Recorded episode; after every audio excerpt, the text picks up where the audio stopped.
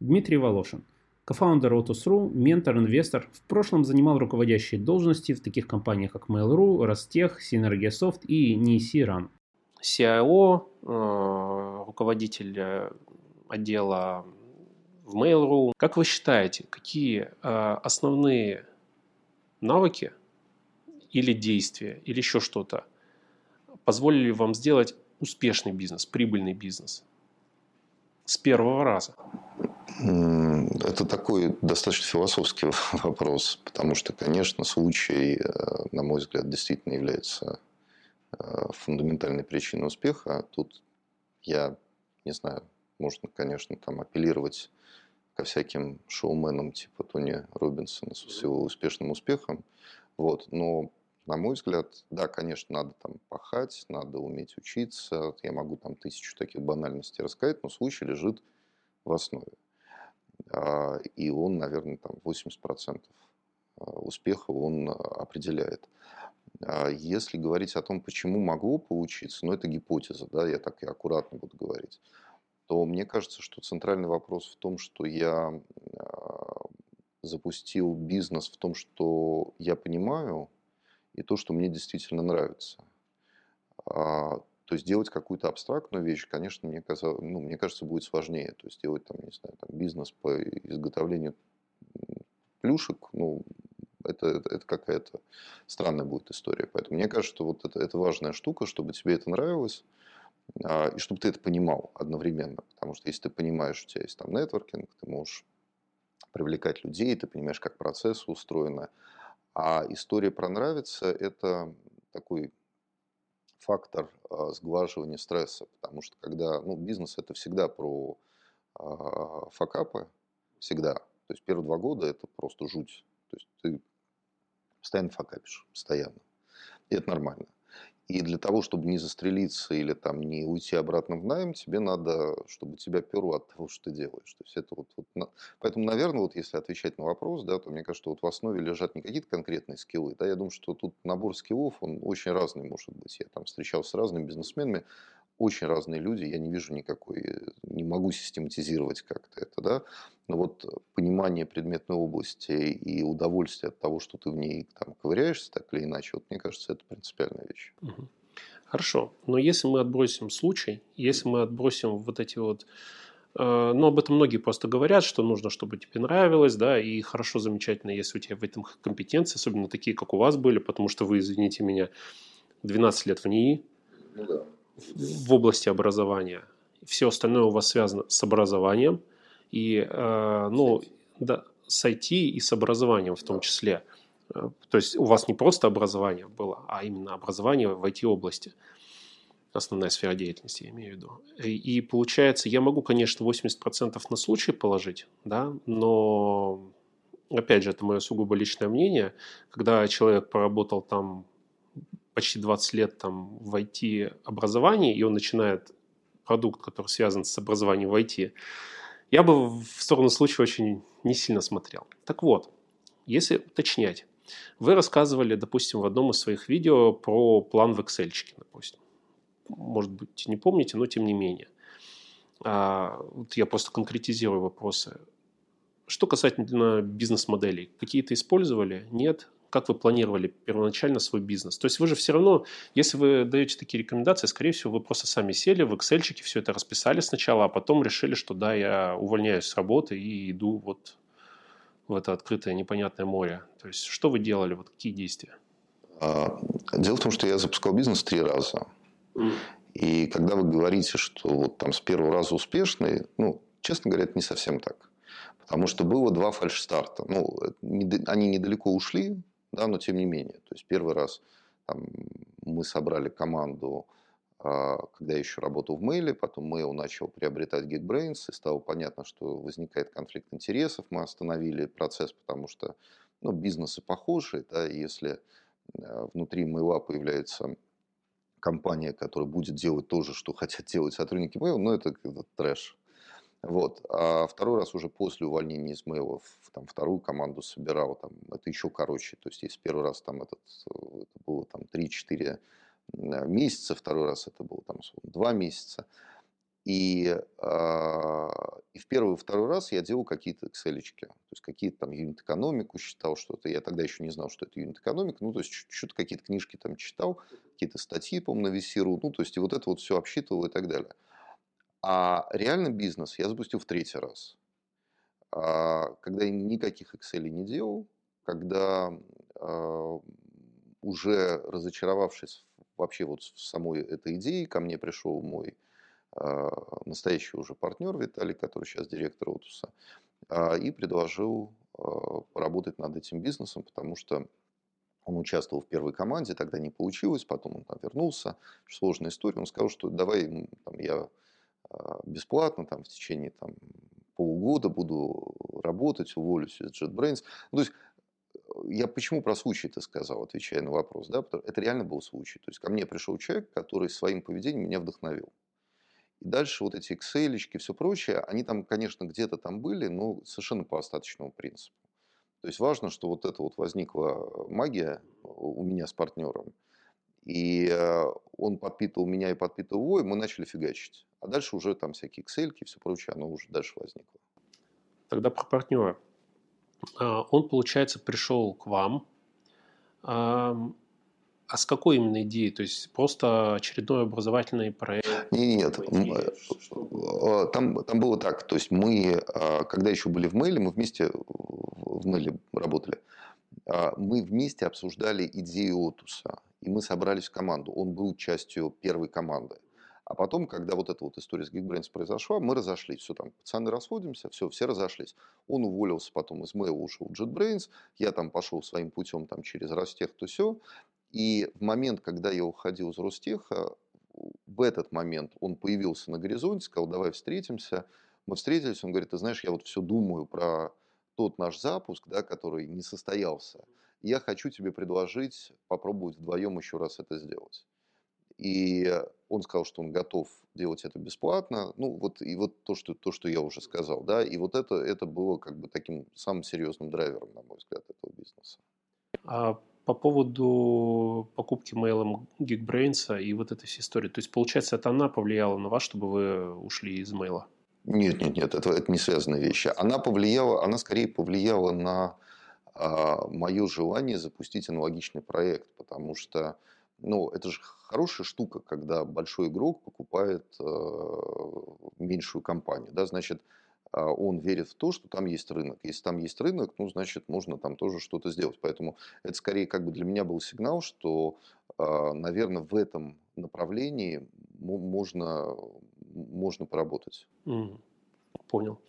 А, вопрос сразу тогда, раз уж мы заговорили по Geekbrains, у меня несколько вопросов было. То есть, получается, вы ушли сразу после того, как сделка состоялась, или там какой-то период еще каким-то образом были причастны? Я не помню, но, по-моему, там месяца три или четыре я еще был в компании, да, то есть я там отработал четыре с половиной года. А, по-моему, да. По-моему, я какое-то время был в компании. А вы какое-то отношение вообще к Geekbrains имели на тот этап? Нет, я не имел никакого отношения. Единственное, что я сделал а, для этой сделки, ко мне обратился а, мой коллега Саша Горный, которому написал Geekbrains.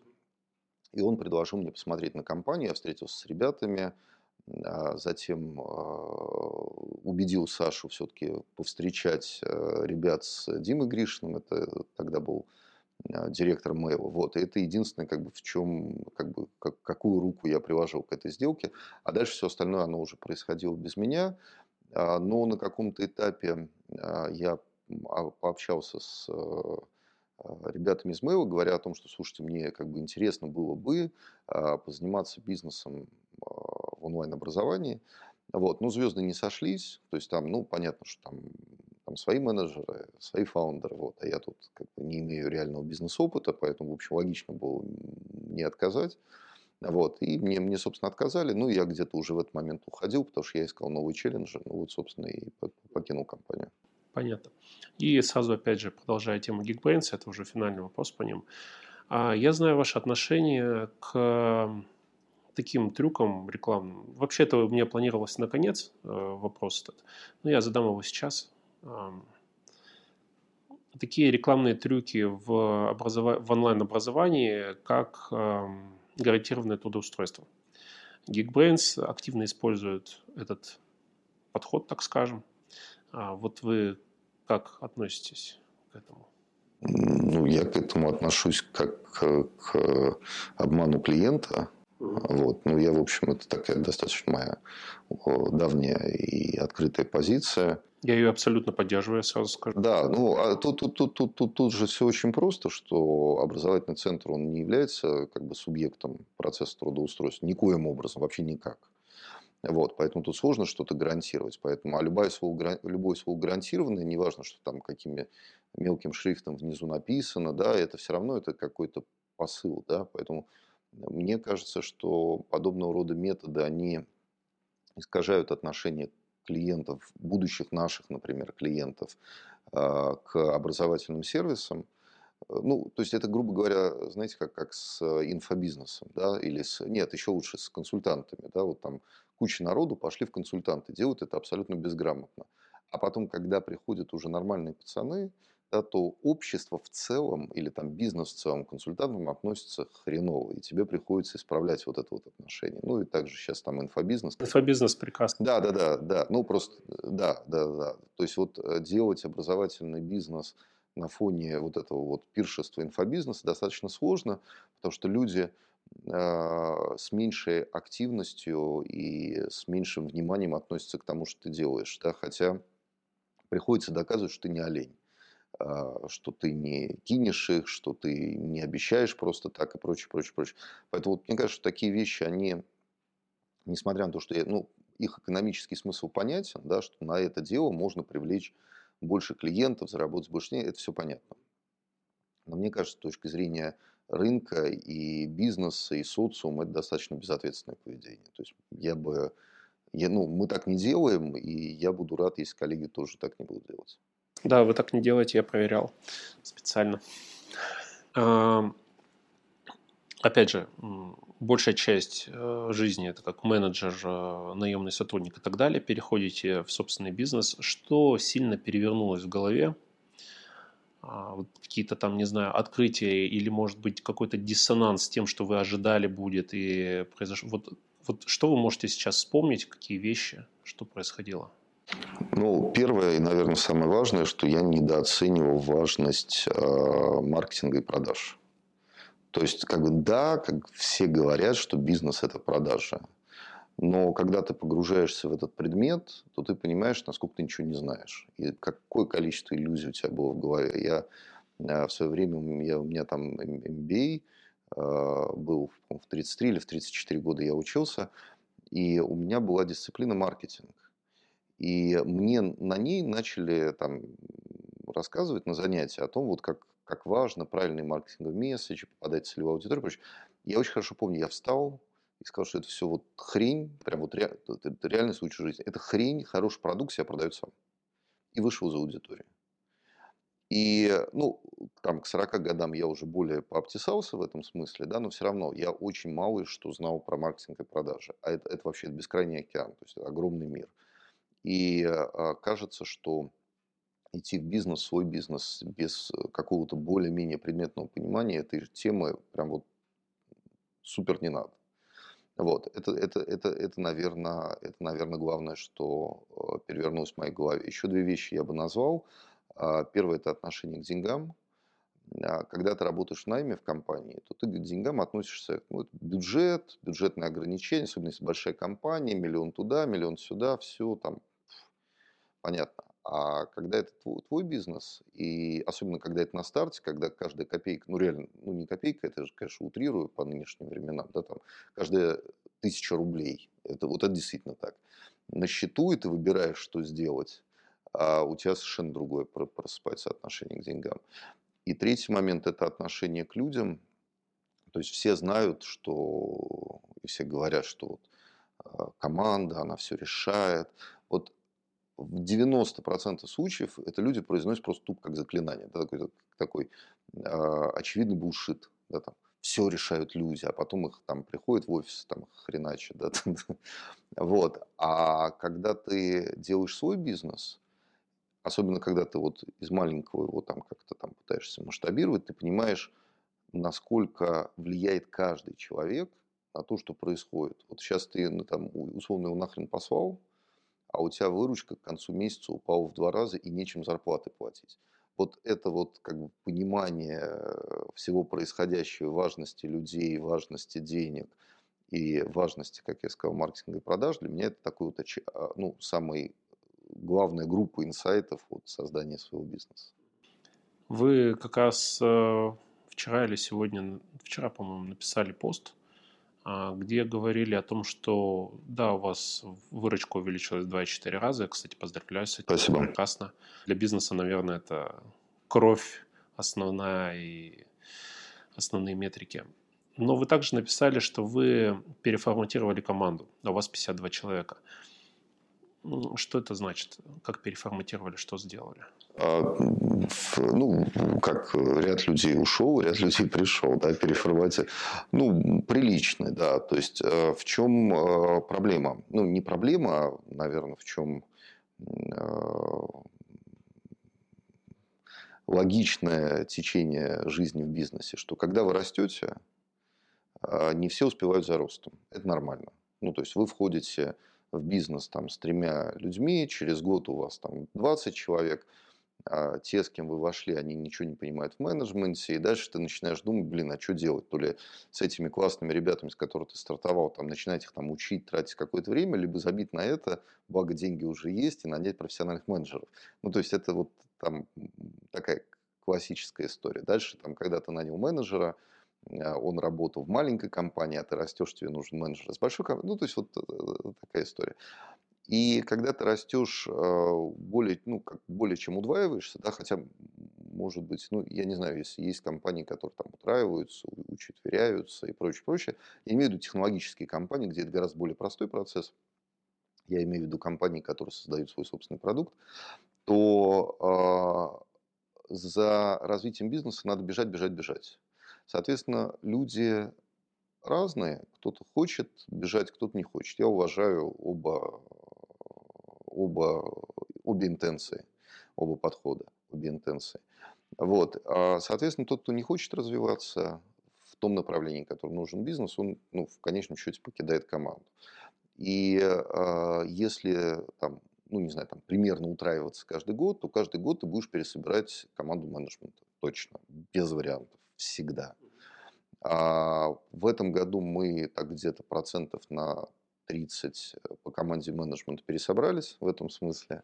Вот, ну, я об, этом, я об этом и написал. Это неплохо, не хорошо, просто с точки зрения а, пересборки, а, с точки зрения привлечения людей в команду, это каждый из этих случаев, он был как маленькая операция, да, и ты чувствуешь себя хирургом там, вырезая там какую-то там часть, да, там пытаясь не обидеть никого. Ну, то есть сложная история, поэтому, ну, мне кажется, она важная.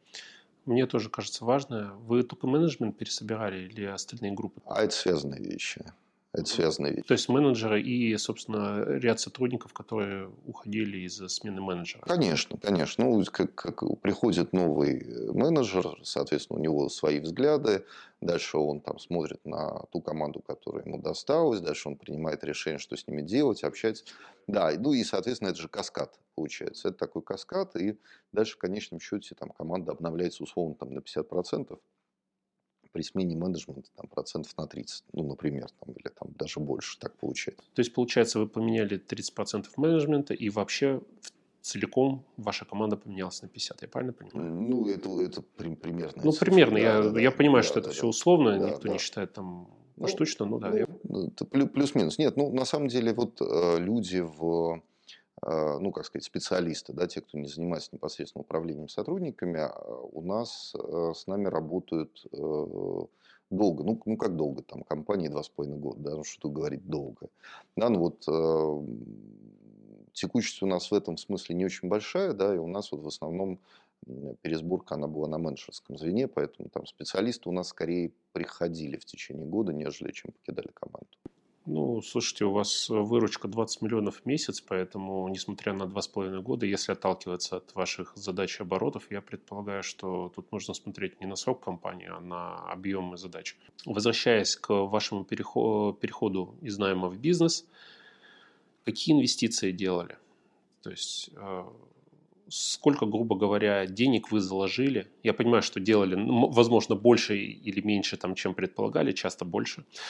Вот. Но какую сумму вы зарезервировали в своем там, семейном фонде, чтобы сделать этот рывок, этот шаг, переход? Ну, я вложил своих, по-моему, там а, около двух миллионов. Я не, не помню, тут честно врать не буду за, за давность. Ну, потому что ты, там не было такого вот, да, там я что-то зарезервировал. Да нет, конечно. Это было так, что там денег нет, ты вкладываешь. Да, там условно 2 ляма. Условно. Еще 2 миллиона дал фонд Бортника. Мы подались на грант, а, и, слава богу, там а, ну, там живых денег, конечно, меньше, потому что там разные истории, там связанные с налогами. Ну, понятно, мы, мы кстати, всегда работали в белую, поэтому такая принципиальная у нас была история, что мы вот всегда вот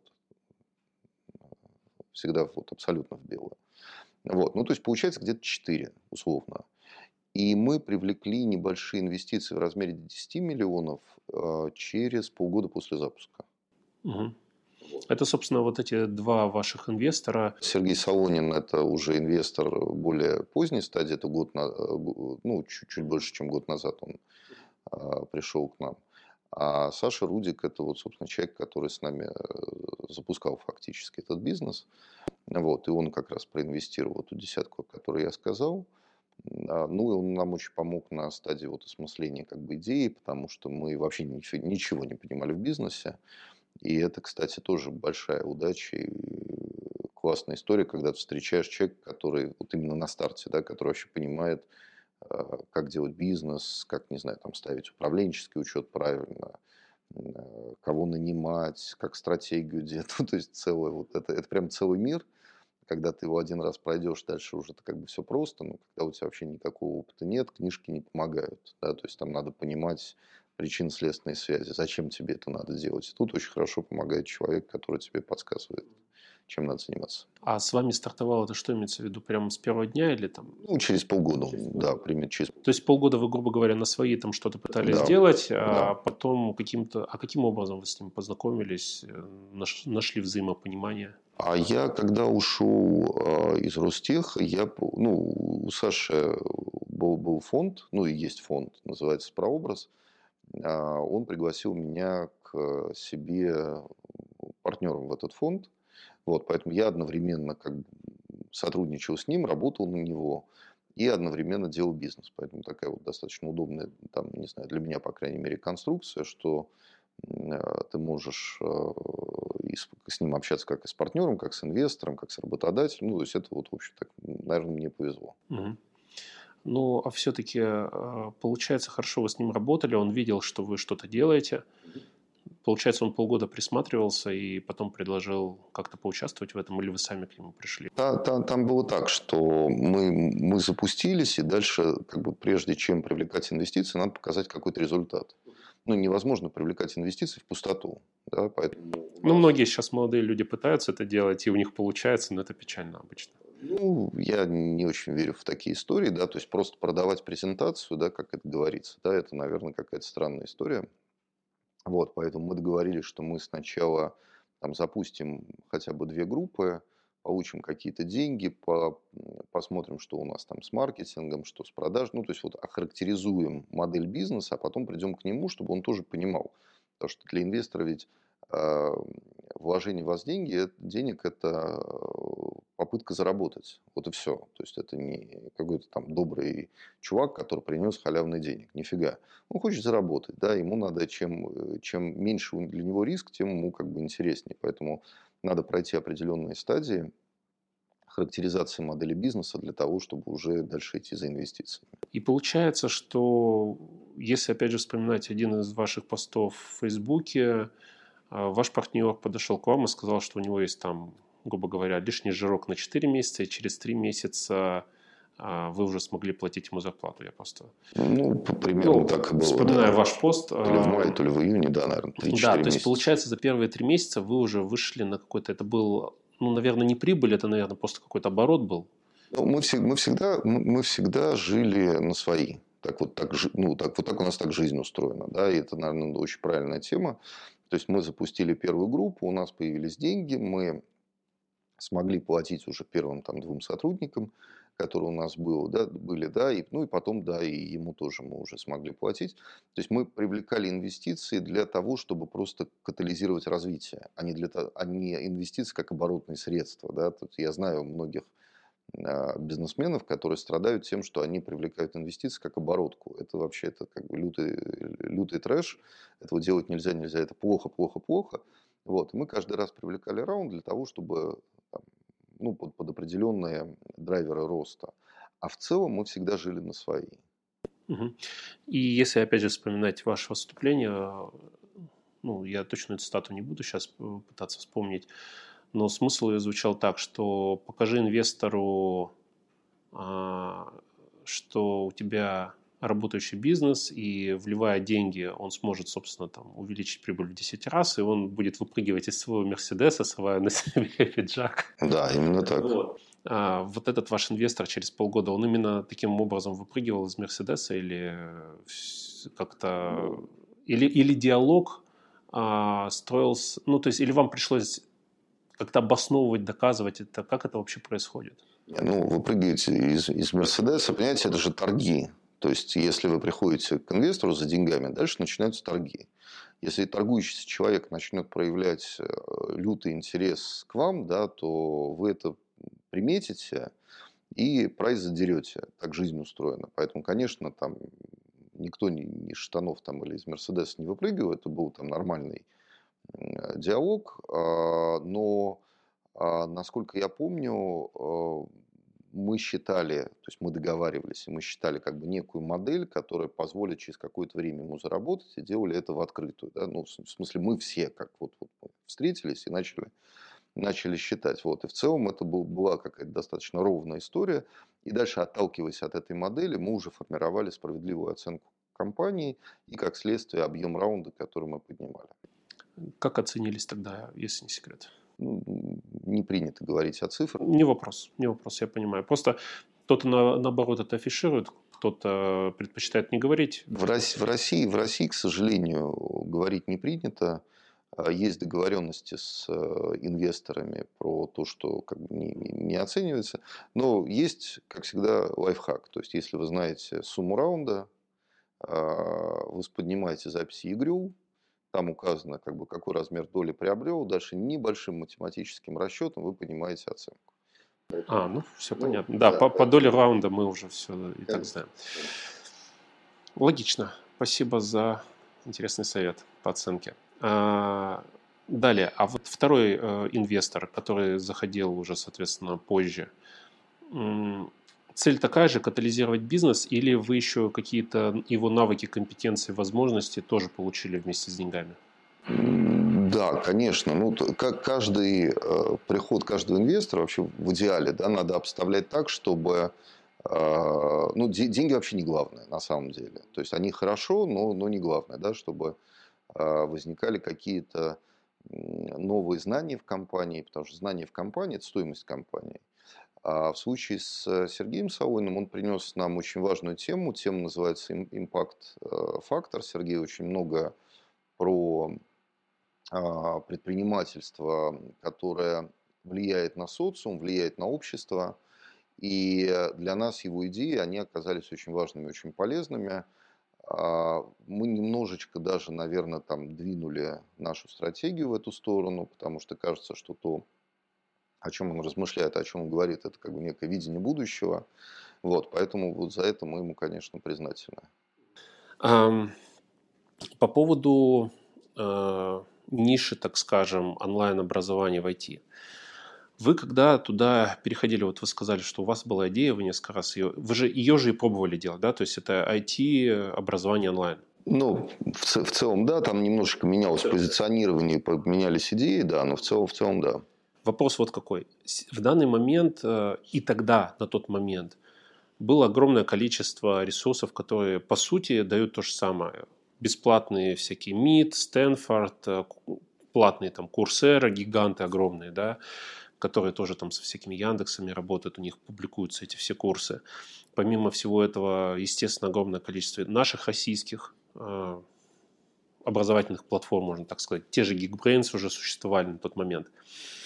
Вопрос. Э, вы когда предполагали, что будете вот этот бизнес делать в достаточно такой конкурентной среде, особенно Geekbrains с его ресурсами, после того, как они слились с Mail, естественно, у них стало больше денег и на маркетинг, на рекламу в том числе, и они достаточно активно пиарились, вливая очень много денег туда. Как вы предполагали, чем вы будете захватывать своих пользователей? Именно вот просто качеством или что-то еще была какая-то идея под этим? Или... Иде, иде, идея в том, что у нас разные пользователи. То есть э, в моей картине мира там клиент э, почти всех э, онлайн-сервисов, ну, кстати, и очных тоже сейчас образовательных центров, это человек без опыта. И основной посыл, основной месседж, который продуцируют такие сервисы, это приходи к нам, выучись с нуля и получи гарантированное трудоустройство. А наша аудитория, наш клиент – это тот, кто уже в теме, тот, кто уже в предмете, тот, кто в профессии. И нам казалось очень важным сделать сервис, который будет помогать уже имеющимся IT-сообществам. Становиться лучше, становиться круче, а, получить, не знаю, новую тусовку, а, получить новые знания и прочее, прочее, прочее. В том числе и становясь преподавателем у нас, да, это же тоже там достаточно важный элемент обучения, обучать других. И нам казалось тогда, что в этом и есть наша отстройка от всех других компаний на рынке. Ну вот, наверное, за последний год несколько компаний начали а, говорить о том, что они обучают медов, вот, они начали появляться. Вот. Я не очень уверен по качеству образовательных продуктов, что это так, но в целом идея, с которой мы шли на рынок, она была именно в этом, что мы не работаем с нулевками, мы не работаем с нубами, мы берем на вход джунов, мы пытаемся понять уровень их знаний, и дальше, в зависимости от того, какой он там высокий либо низкий, мы либо принимаем их на обучение, либо говорим, что извини, сорян, ты у нас не освоишь этот курс. Вот. Ну и дальше уже выпускаем медлов э, в случае, если они тоже прикладывают усилия. Потому что образование же процесс двусторонний, да, если те не учатся, то заставить их учиться невозможно. Ну вот такая была идея. А, а как-то заставляете именно обучаться? Или ну, то есть какие-то мотивационные трюки, которые используете, чтобы люди держали внимание, что-то делали, доходили. Я просто почему спрашиваю, вы говорили, что обучали 60 человек, у вас на выходе 20. Это, грубо говоря, 30%, да. 33%. Да. Что, если кто-то не понимает, это очень, очень много.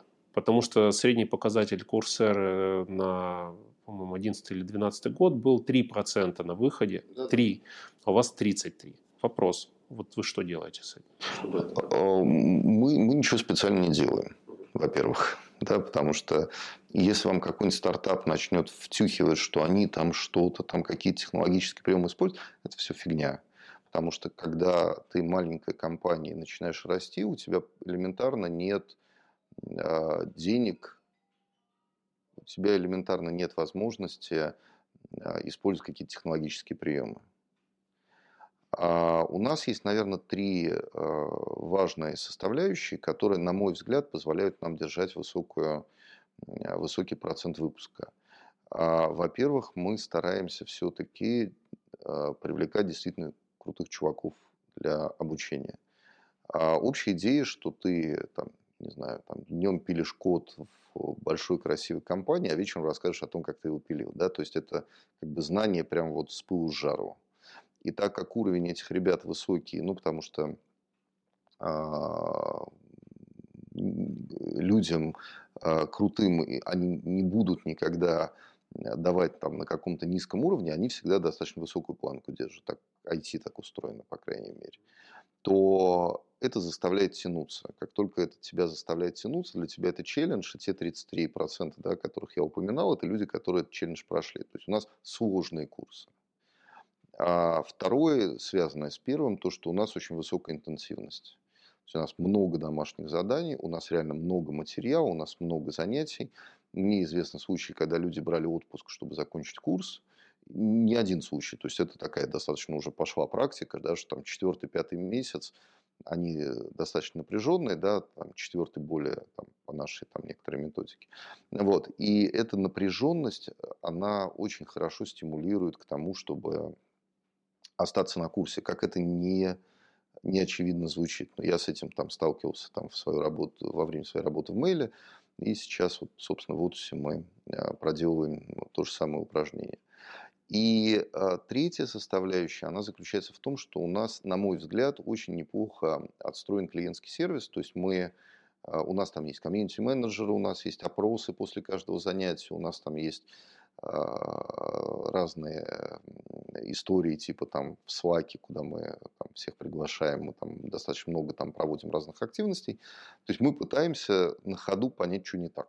Что не так всегда есть, что не так очень часто, особенно когда ты только запускаешь курс, да, сразу там много негатива, потому что курс сырой, это всегда так будет. Я не знаю ни одной там, компании, ни одного образовательного продукта, который сразу взлетел. Да, так, так не бывает. Вот, поэтому мы, естественно, на новые курсы ставим меньший прайс, да, что там, потом он начинает расти по мере того, как курс обкатывается.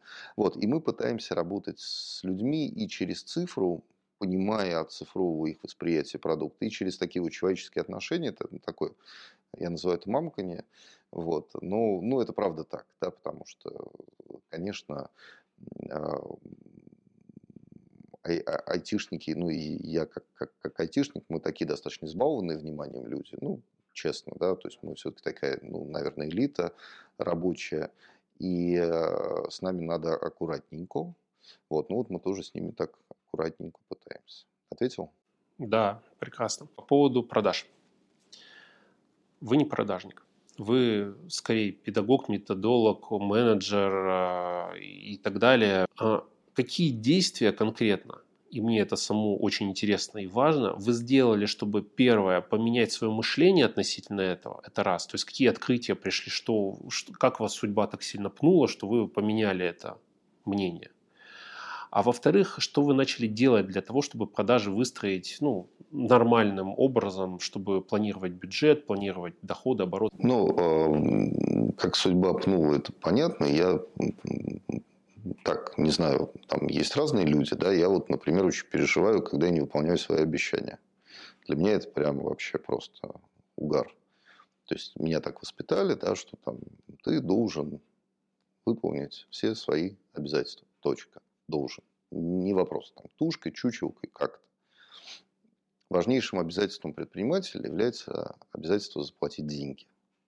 Эти деньги надо откуда-то взять. Ну и вот, собственно, первый год – это бессонные, ну, реально бессонные ночи в мыслях о том, как бы, откуда взять деньги. Потому что когда у тебя команда 10 человек, одни деньги, 20 человек вторые, ну и, ну и так далее. Да? То есть это целая история. И, наверное, это основной пинок судьбы. То есть я думаю, что те люди, которые а, не разделяют логики, а, что заплатить своей команде – это там основная а, обязанность предпринимателя. Я думаю, что они, видимо, судьбой пинаются как-то по-другому. У меня есть подозрение, что это в основном делает прокуратура, но вот, вот меня вот пинает вот это вот само ощущение должности. Хорошо это или плохо, я не знаю. А что я делал? Так как я ни, ничего не понимал в маркетинге и продажах, вообще ничего, а в это надо было въезжать, то я пользовался нетворкингом. Я просто кидал клич, чуваки, мне нужен там кто-то, кто мне расскажет вот про это, да, там, не знаю, там, B2C маркетинг, ну, digital маркетинг. То есть я не верил в то, что э, мне стоит идти на длинные курсы. Ну, вернее, не так. То есть, наверное, стоило бы, просто у меня не было времени. То есть я уже ввязался в эту историю, и мне надо быстро здесь и сейчас получить какие-то знания. А курсы, которые я видел там, по digital маркетингу, там, условно, полгода. Да, и там за полгода у меня, я уже сдохнул от этого ощущения того, что я людям деньги не выплатил. А мне надо здесь и сейчас. Поэтому я просто находил людей, а, я им платил деньги, а мы с ними встречались. Они мне там условно за два часа про, про фигачивали мозг на тему того, там, как, как, как это правильно делать. Получалось это не какие-то совершенно запредельные истории, то есть я там условно там за два часа платил там 5 тысяч, 10 тысяч, ну то есть какие-то вот такие вот, там вполне там 20 тысяч бывало. нормальные деньги. И мы вместе с ними там прокручивали какие-то кейсы, он мне реально помогал, я с этим в клювике шел, и это вот такая вот история про э, бесконечные ступеньки. Да, вот сейчас у меня там есть там некоторая потребность, да, я там опять найду человека, и вот я как бы сам себе формирую то, что у нас в образовательном мире называется индивидуальная образовательная траектория. То есть через вот этот нетворкинг и через оплату за консультации фактически. Можно было бы назвать это лайфхаком, если бы это не было так очевидно. Но, наверное, это все-таки лайфхак, потому что, допустим, когда у меня были такие потребности, я об этом не подумал. Ну, как-то стеснялся спросить, что ли, у людей. Но, вот, вот у вас такого не было, кстати, что стеснялись сказать, что вот, ребят, я в этом ничего не понимаю, мне нужна помощь, помогите, пожалуйста, я там денег готов заплатить. Не, а тут, тут нет такого вопроса. Ну, то есть, грубо, грубо говоря, когда у тебя болит зуб, да, вот у тебя болит зуб, ты идешь к доктору и говоришь, доктор, я стесняюсь, у меня болит зуб. Да нет, конечно. Тебе, тебе больно, ты лезешь на стену. Вот, и когда ты чувствуешь, что тебе там через неделю надо выплачивать аванс, вот, вот вообще никаких, никаких вопросов, никакого стеснения. Тебе надо там понять, как там делать те или, там, или иные вещи, да. И это же относится и к продажам, на самом деле, да, то есть, когда ты понимаешь, а, что компания, ну, особенно в B2B, да, вот мы сейчас про B2C сегмент Otus, да, там у меня есть там другие, другие бизнесы, вот, когда ты понимаешь, что если ты сейчас не продашь, то лавочку-то можно закрывать, вот, это вот прям прекрасный мотиватор, да, и дальше ты начинаешь думать, куда идти, кто там лица, принимающие решения, что им надо предлагать, начинаешь учиться этому, там, спрашивать советы и прочее, прочее, прочее, а, автоматически. То есть это происходит просто потому, что тебе надо это делать. Ну, то есть должен быть мотиватор достаточный, чтобы ты не задумывался о каких-то там личных переживаниях.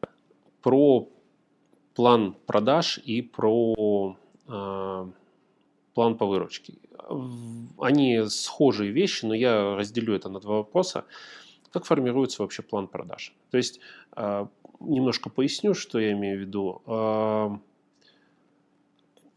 в голове обычного человека, наверное, ну, по крайней мере, в моей в той или иной степени, странно, как я могу спланировать, сколько продукта у меня купят те или иные люди. То есть, вот какие-то люди, то есть, и почему они у меня должны купить там 100 раз, или я решил, что у меня план продаж, например, 200. Почему они вдруг у меня возьмут не 100 раз, купят, а 200 раз? Как он вообще формируется? Как вот эта вот механика работает? Ну, так в двух словах. Это, да, хороший вопрос. Есть две стратегии. Одна стратегия от факта, вторая от хотелки. То есть, есть компании, которые формируют план продаж по принципу «нам надо столько денег», а дальше долбайте как хотите. А в случае с Отусом у нас не совсем так. Мы а, отталкиваемся от факта, то есть мы понимаем, что у нас предыдущий запуск группы принес там, нам условно 10 рублей, и у нас есть константа плюс 15%. То есть наш план это плюс 15% по выручке от группы, от запуска, от предыдущего запуска. То есть у нас раз в квартал происходит, например, запуск Java, мы собрали на Java, там, не знаю, там, миллион рублей, в следующий раз мы должны собрать миллион сто пятьдесят. Это и есть план. Это и есть план. Понятно, что для запусков первых курсов а у нас есть некая константа, что курс, мы его называем экспериментальным, да, который запускается первый раз, что экспериментальный курс, он должен собрать минимум там, какое-то количество денег, тогда мы его квалифицируем как успешный экспериментальный. Если он собрал меньше, то мы его уничтожаем и говорим, что эксперимент не удался. Но в целом наш подход к формированию плана продаж очень простой. Мы зарабатываем x рублей, в следующую итерацию, в следующий запуск мы должны заработать x плюс 15%. Откуда цифра 15%? Почему не 30, а именно 15? Ну, она такая консенсусная, потому что когда команда собирается и разговаривает, да, мы пытаемся понять, как бы, о чем думают люди, потому что это же не мне делать продажи, да, это там достаточно э, большой команде, ну, которую я не управляю, да, и э, их мнение надо понять, да, чтобы с одной стороны люди, которые занимаются продажами, они получают бонусы от выручки, и они заинтересованы, чтобы эта выручка была максимальна. С другой стороны, если им поставить нереальный план, а дальше не платить, потому что они не выполняют этот план, они очень быстро демотивируются и уйдут. Поэтому здесь ответственность человека, который занимается бизнесом и продажами, в том, чтобы найти вот этот баланс между жадностью и здравым смыслом. Вот. Ну, в нашем случае он составляет 15% оно примерно так и получается. Оно примерно так и получается. То есть, если вы представите, что такое двукратный рост, Э, да, то там в нашем случае как бы запуск-запуск, вот эти вот рост по 15%, они нам дают вот... Количество самое... курсов еще, ну, которые конечно. у вас запускаются, и все это коррелируется да, да, в 2,5 да. или в 3-6 раз. Отдельное спасибо команде Otus, которая в ноябре показала рост по выручке в 3,5 раза год к году. Это невообразимо круто, не переживать из-за выручки. Ваша цитата, собственно. Да, это ноябрь, ноябрь был хороший месяц, да, то есть в среднем в год мы росли 2,5, а в ноябре было существенно больше. То есть именно по ноябрю месяцу? Ноябрь к ноябрю. Ну, год году это ноябрь к ноябрю. Все понял. Угу. И понятно, что получается план по росту компании это оно и есть просто помноженное ну, на все факторы. В случае с, там, не знаю, там вот аутсорсинг, да, там B2B продажи, да, там, там, там еще проще. То есть у вас есть менеджер, у которого есть норма по продажам, и дальше у вас, собственно, скалируется. Да, то есть от количества менеджеров у вас формируются э, показатели по выручке. Это все. То есть никаких здесь нет э, чудес, магии. Когда инвесторов э, ну, принимали решение о том, чтобы продавать долю компании за, ну, и привлекать инвесторов, были же сомнения наверняка, то есть нужно это делать, не нужно, или может быть мы сами. То есть вот или не было? Нет, сомнений не было, потому что очень понятная ситуация. То есть, когда ты привлекаешь деньги для того, чтобы заработать больше денег, сомнений нет. То есть, это чистая математика. То есть, есть разные источники фондирования, есть разные источники привлечения средств. Можно привлечь средства инвестиционные, может, заемные, не знаю, может, там, свою квартиру продать. Ну, то есть, разные есть варианты. И это счетная задача. То есть, ты берешь Excel и дальше считаешь, что будет выгоднее. А здесь основной поинт э, в том, чтобы, а, что ты понимаешь, куда ты потратишь эти деньги. То есть, если компания, например, живет на, там, на свои, там, ну, имеет там небольшой плюс, да, там, не знаю, там, рентабельность там, 15% по прибыли, ну, например, ты накапливаешь деньги, накапливаешь, накапливаешь, и думаешь, ага, значит, вот через год у тебя образуется некая кубышечка, а, из которой ты можешь создать, например, новые продукты. Например, да, провести эксперимент с новыми продуктами. С другой стороны, ты можешь эту кубышечку получить прямо сейчас, не тратя этот год. И дальше ты начинаешь прикидывать, это, это чистая арифметика, да, что тебе будет выгоднее. Какие тебе средства привлечь, из каких источников, и что тебе будет выгоднее с точки зрения последующих заработков. То есть это не какая-то абстракция, да, там, мы потеряем год. Да всем плевать. Вопрос в том, сколько мы денег не заработаем из-за этой потери. Если мы не заработаем много денег, тогда давайте привлечем эти инвестиционные средства и заработаем эти деньги. То есть тут, еще раз, тут нет какой-то магии, это все считается. Тогда, говоря об этих подсчетах, какая вот точка в будущем, какая, ну, условно это можно назвать целью, да, mm-hmm. к которой вы это все просчитывали? Немножко сразу уточню, чтобы было понятней. Вы вкладываете свои, там, ну, условно, 4 миллиона, да, а потом привлекаете еще 10. Вы должны продать долю в компании. Вы это все считаете, но у вас есть какая-то цель, по которой вы говорите, что, допустим, через 10 лет я хочу зарабатывать вот столько-то. Потому что если у вас этой цели нет, абсолютно непонятно, зачем торопиться куда-то, да, и как-то масштабироваться быстрее, расти быстрее и так далее. Можно, в принципе, и на свои жить наоборот, даже здорово, потому что многие э, боятся продавать долю в компании, потому что зачем, лучше я уж на свои, э, никому, как никому не принадлежу, все мое, да, но в данном случае вы считали, и вот у вас точка в будущем, она какая, то есть через сколько лет вы собираетесь продать бизнес, не продать, или какие-то объемы зарабатывать, вот что? Это, вот вы, вы правильно сказали по поводу продать, не продать, потому что то, о чем вы говорите, это цель бизнеса как таковая. У вас в том числе. А, у любого человека, который делает бизнес, у него должна быть четко сформулированная цель. Нафига он это делает? Есть несколько сценариев, три. Вот есть три базовых сценария. Первый сценарий – я делаю так называемый семейный бизнес. То есть я делаю что-то, что передам своим детям, поэтому я делаю это очень правильно, очень аккуратно. Я, как вы сказали, я никуда не тороплюсь. Да, это история про постепенный рост для того, чтобы там, дети, внуки, вот они дальше продолжали свое дело. Это нормальная тема, но она подразумевает определенное отношение к бизнесу. Вторая тема – я продам бизнес. Я продам бизнес там, на каком-то горизонте, заработаю денег, возможно, для того, чтобы делать свой еще один бизнес, возможно, чтобы там, не знаю, путешествовать по миру, неважно. То есть я хочу продать бизнес.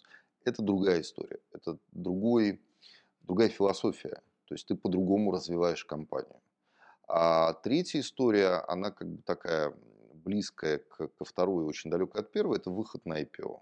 Да, то есть это создание глобального игрока, который э, тебе э, принесет деньги, то есть такая дивидендная уже модель доходности, да, с одной стороны. С другой стороны, это вот эти вот построения единорогов, э, большие планы и прочее, прочее.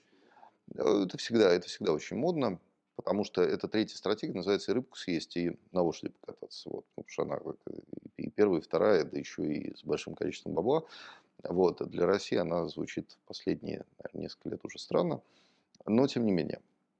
Вот, соответственно, там стратегия, которая была у меня на момент запуска бизнеса, я хотел а, через там, 5-6 лет окэшиться. То есть я хотел продать свою часть компании, там, получить какие-то деньги, а, там, десятки миллионов долларов и, так сказать, выйти и дальше уже размышлять, о чем мне дальше делать в своей жизни. А сейчас, там, по прошествии некоторого времени, я понял, что моя стратегия меняется, потому что, а, как ни странно, основная проблема с этой стратегией заключается в том, что ты не понимаешь, вернее, если ты честно общаешься с собой, то ты не понимаешь, куда ты денешь эти деньги. То есть, если сейчас представить там, любому здравому человеку, задать вопрос, что смотри, чувак, у тебя есть там 50 миллионов долларов, например, небольшая сумма, но для всех достаточная, ну, реально достаточная. Больше не надо. Ну, потому что больше, потому что начинаются там совсем другие выверты и выкрутасы. У тебя есть 50 миллионов. Что ты будешь делать? И вот если попытаться честно ответить на этот вопрос, то большинство не может. Потому что это абсолютно разрушает сложившийся порядок вещей. Да, круто иметь много денег. Да, вы можете там сейчас меня не понять, когда я говорю эти мысли, да, там типа, слушай, какая проблема, будут деньги, я решу, нет. Будут деньги, и ты не будешь знать, что с ними делать. Кстати, интересно, есть э, статистика по а, дальнейшей жизни людей, выигравших большие деньги в лотерею. Колоссальный процент самоубийств колоссальный, потому что на людей падают деньги, даже не, не понимают, что с ними делать. И вот э, я тоже об этом размышлял, а что я буду делать? И у меня пока в голове нет картины, что я буду делать. Я не понимаю, что я буду делать. Потому что я сейчас, вся моя жизнь, это там работа, это там какие-то там деловые отношения и прочее. А с таким количеством денег они не нужны. Ну, объективно, зачем мне работать? И вот сейчас я как раз вот в этих размышлениях там пребываю, я понимаю, что я уже сейчас строю семейный бизнес на самом деле. Да, там про IPO я не думаю, честно говоря, это какая-то очень далекая для меня фантазия. Я выстраиваю семейный бизнес. И это кардинально меняет отношение к бизнесу, к стратегии, к прочим, к прочим. Поэтому вот те, возвращаясь к истории с инвестициями, вот те два инвестиционных раунда мы брали уже в логике э, семейного бизнеса, уже в логике компании, которая, да, да, да, а это не внесло никаких сомнений в вашу голову, что ну, вроде семейный бизнес, но частью этого семейного бизнеса будут другие дяди владеть, которые возьмут, перепродадут потом эту долю куда-то? Знаете, я, наверное, э, очень э, оптимистичный человек. Э, вернее, не так. Наверное, я очень авантюрный человек. Потому что я предпочитаю... Оптимизм в бизнесе а все бизнесмены это оптимисты, потому что люди, которые делают бизнес, э, они ну, ненормальные на самом деле, потому что они взваливают на себя кучу геморроя, а, не имея, или вернее, имея очень низкие шансы на успех. Да, когда мы говорим, что там один из десяти стартапов взлетает, да, надо быть полным кретином, чтобы начинать делать стартап. Ну, как, ну, ты что? Да, поэтому все бизнесмены оптимисты точно. А, Может, сумасшедшие или это одно и то же? Не знаю. Ну, очень оптимистичные люди, я бы так сказал. Вот, э, да, да, да. Ну вот, вот я, я, наверное, тоже очень оптимистичный человек. Я как-то верю, верю в людей, я верю в то, что в конечном счете оно там как-то все там само, само, само по себе устроится. Вот. И главное, мне любопытно, мне интересно попробовать. Да, то есть, а вот, а давай попробуем так. А, вот, а что будет? Вот, ну, пока опять же, да, пока везло, то есть люди у нас, э, инвесторы у нас на борту хорошие, порядочные, правильные. Не знаю, как будет дальше, да, но вот, вот мне интересно в этом смысле попробовать. А, у меня два состояния бывало, когда я бизнесом занимался. Первое – это нахрена я туда вообще полез, А второе, слава богу, что я все-таки это когда-то начал делать, сейчас как-то это меня очень сильно вывозит. Вот у вас такие состояния бывали? Конечно, регулярно. А при каких событиях и то, и другое происходило? А, нахрена я туда полез, когда просос по выручке?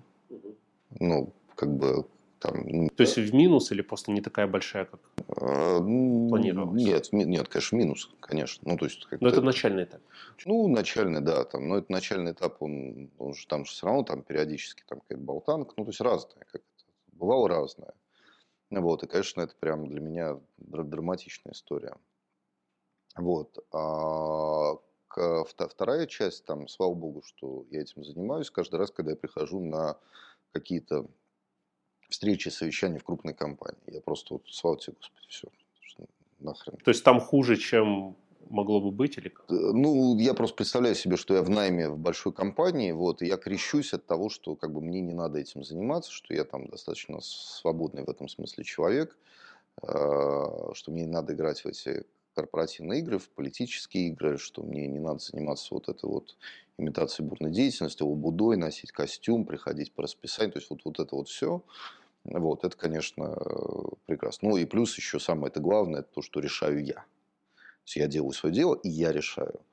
А в найме такого не происходит. То есть, получается, самая большая ценность – свобода? Свобода, конечно. Но предпринимательство же это и есть свобода. Которая периодически заканчивается не свободой. Да? Время. Как много сейчас работаете? по времени? Ну, очень условно. Я, мне, мне, мне действительно сложно ответить на этот вопрос, потому что я э, давно уже не делю рабочее и нерабочее. Э, я могу, там, не знаю, формально по расписанию работать 4 часа в день, а на самом деле с учетом активности в мессенджерах, каких-то там, не знаю, обращений, итераций, прерываний и прочего, я работаю на самом деле 10 часов в день. Я не знаю. А я понимаю так, что, ну, то есть я достаточно работоспособный человек с точки зрения времени, которое я трачу на работу. То есть я, наверное, на работу трачу, то есть сплю я 6 часов, 24 минус 6, это у нас получается, соответственно, 18. Э, ну, вот, думаю, что часов 16 я точно трачу, потому что если даже я там что-то читаю, у меня все равно эти мысли крутятся, я все равно там кому-то чуть напишу там, и, ну, и, так, и так далее. А, важно, что у меня есть, э, я это для себя просто ну, понял необходимость этой истории, что есть а, day offs, ну такие вот дни, когда я ничем не занимаюсь. Это очень важная штука. Ну, наверное, их таких, ну, может быть, 3-4 в месяц. Да, это такие вот просто отвлечения. Вот, а в целом я целиком, как бы, я целиком работаю, то есть вот без остановки. А, этапы, когда работали менеджером, когда начинали свой бизнес, ну и сейчас. Про сейчас понятно. Как отличалось время, когда работали менеджером по найму и вот когда начинали свой бизнес? Концентрация вот этих усилий, грубо говоря, была больше в какие-то этапы или как? Знаете, наверное, нет, потому что я всегда много работал. А, и когда менеджером был, и в предпринимательской, и сейчас уже вот в третьей своей менторской ипостаси, а, немножечко по-другому устроена мотивация. Потому что когда я менеджер, это на самом деле, сейчас понимаешь, что это халява. То есть ты можешь выйти с работы, а во всем забыть. И это нормально. Это как бы абсолютно канает. Прекрасная тема, да. Закрыл дверь, все, сел в машину, послал всех и поехал пил пить. Вот. А в предпринимательстве такого не получается там в менторинге, которым я сейчас занимаюсь, тоже не получается. Вот, поэтому тут, наверное, вот это вот э, отличие самое, самое главное. Но у меня, я повторюсь, этого не происходило, потому что меня прет, то есть я стараюсь по жизни заниматься тем, что меня прет, а когда меня прет, я об этом все время думаю, а если я об этом думаю, это рабочий вопрос, ну, понятно, да, тут получается так, что я работаю все время. У вас двое детей, я правильно? Да дочка и сын. Сын уже взрослый, дочь я не знаю. Тоже, ну, 17-14. Понятно, что сейчас это, наверное, уже не так на них влияет, но если папа постоянно работает, как вы вообще вот с семьей это все дело совмещали?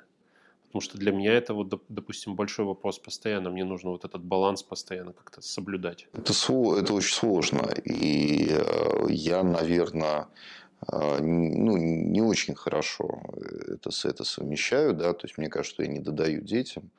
Вот. я не знаю, что с этим поделать. Вот. Вам они вот сейчас высказывают за это что-то? Говорят что-то, что или, может быть, это проявляется в поведении, в отношении как-то? Ну, опосредованно, да. Но на самом деле тут и высказывать-то нечего. То есть ты чувствуешь, что ты там, там недостаточно близок. Потому что когда там уже там, тебе 40, да, вот как мне, уже, к сожалению, скоро 42, да, то ты э, понимаешь, э, вот это вот очень остро понимаешь упущенное время, да, потому что когда ты с ребенком проводил мало времени, потом вы начинаете с ним как там расходиться, разбегаться, да, и там через какое-то время там уже не, не просто сложно найти общий язык, а невозможно. Просто невозможно. Вот, ну, так, так, так получилось. То есть здесь, наверное, жизненная мудрость – это не убиваться на эту тему, ну, потому что ты это уже не можешь объективно изменить, с одной стороны. С другой стороны, наверное, вот тот баланс, о котором вы упомянули, это правильная история. Как его находить, я не знаю потому что я никогда его не находил. Тут, наверное, кто-то более опытный должен рассказать. Но если была возможность в прошлом взять и, э, допустим, силой воли э, работать меньше и больше прям насильственно себя заставлять, как бы это странно ни звучало, быть семьей, вы бы это сделали? Да, безусловно, конечно, безусловно, конечно, да. Особенно, когда ты менеджер, потому что это, это часто, э, я понимаю, ну, какая-то хрень, вот это вот отношение к работе как к чему-то центральному в твоей жизни, когда ты в найме. Ну, то есть это просто абсурд. Если там, вернуться назад, то я бы, конечно, сильно бы себя бы ограничил с точки зрения там, участия в рабочих процессах и прочее. Причем я понимаю, что какая часть, огромная часть того, что я делал, она была совершенно неэффективна, ее не надо было делать. Сколько времени было потрачено просто впустую из-за того, что там, я на полном серьезе верил там, в некоторые корпоративные игры и процессы. Да, этим можно было вообще не заниматься, забить на это. И это время сэкономленное уделять семье. Спасибо. Это важный для меня вопрос. Вы в 2016 году написали пост, где говорили о том, что есть два подхода, ну, собственно, к организации времени. Первый – это постоянно пахать, пахать, пахать, пахать. А второй – это вот плыть по течению. И вы написали, что вы все больше и больше склоняетесь, собственно, к второй части.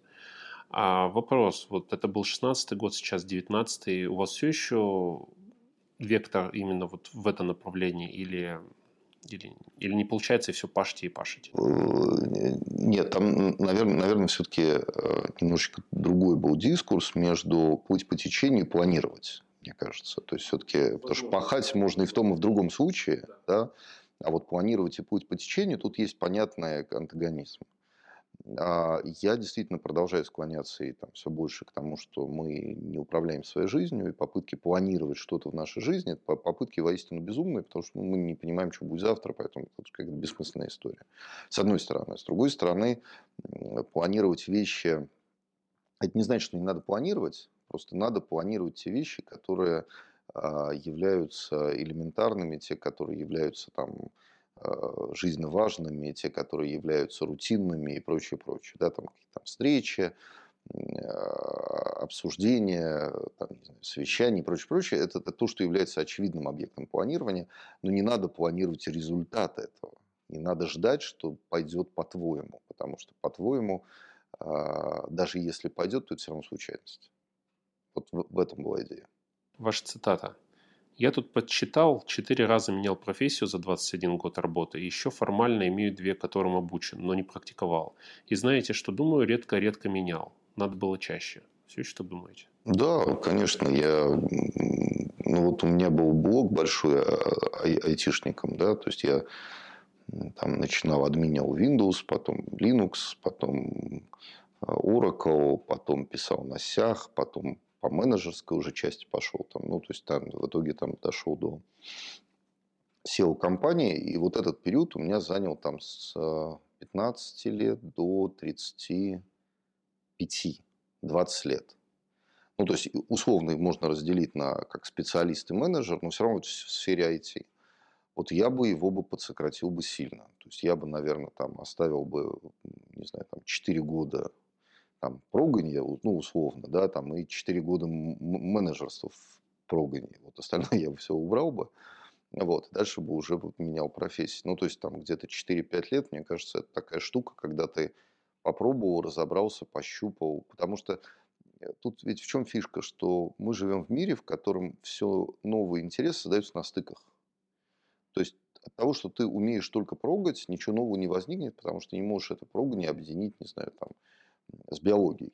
Да, как, э, не, не, у тебя не создаться что-то на стыке биологии и IT.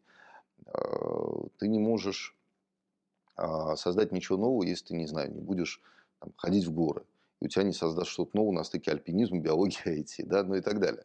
Вот, поэтому вот, вот эта вот частота смены профессии, ну, там, профессии, направлений, понятно, да, там можно слова играть, это, мне кажется, очень важно для того, чтобы просто жить э, комплементарно тому, как э, сейчас живут э, люди.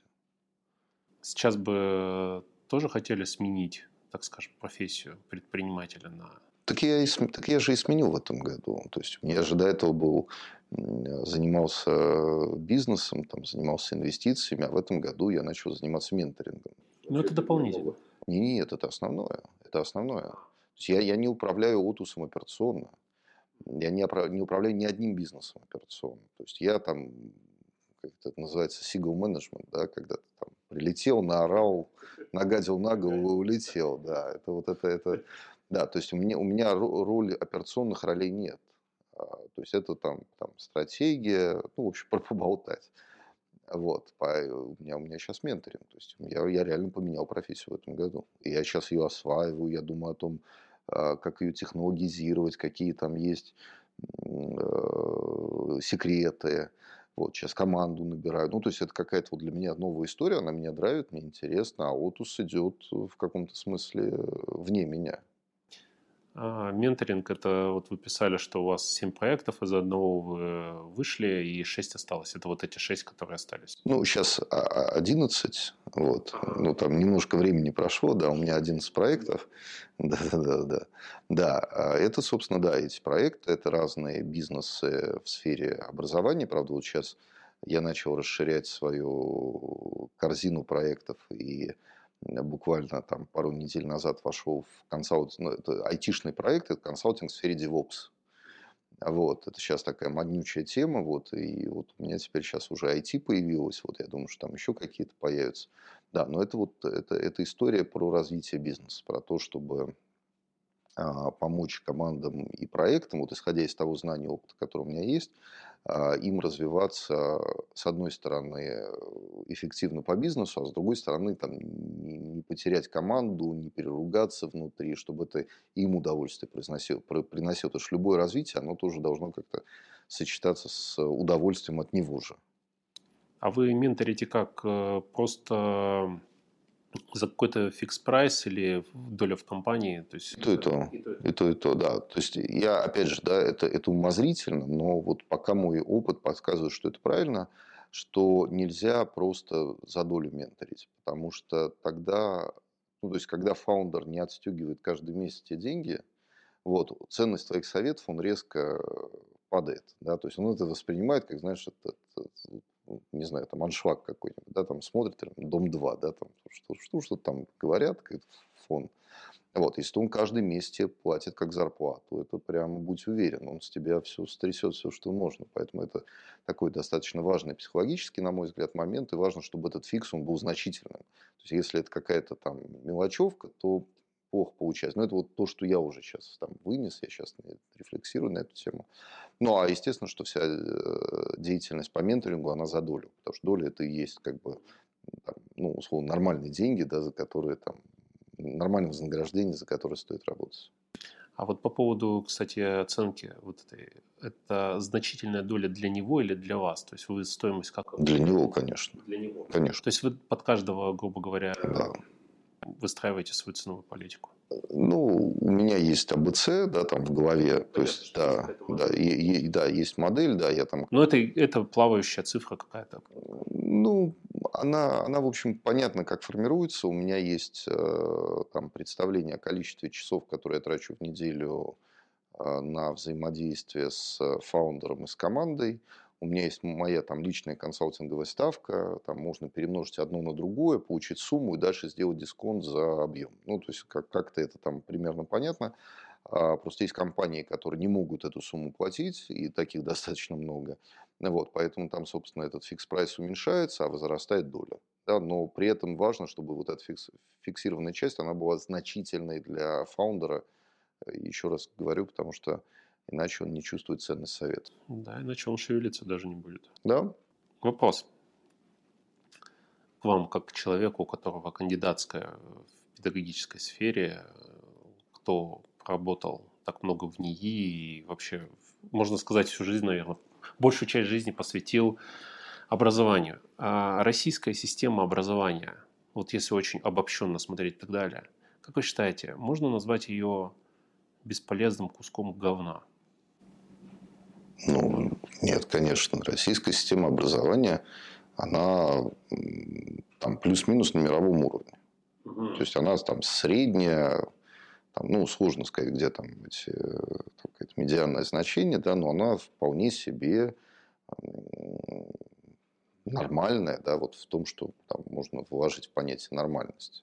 Но если сравнивать, опять же, да, то есть, э, если особенно, раз вы говорите, что на мировом уровне, да, смотреть, если сравнивать, а у вас есть такое хобби, кстати, очень интересное, я сам немножко начал этим увлекаться, ездить по институтам, университетам или образовательным учреждениям за рубежом, а, смотреть, как там преподают.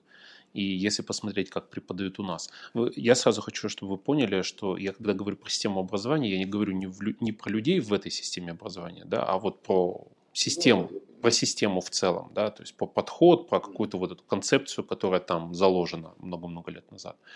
А то люди могут обидеться, это зря абсолютно.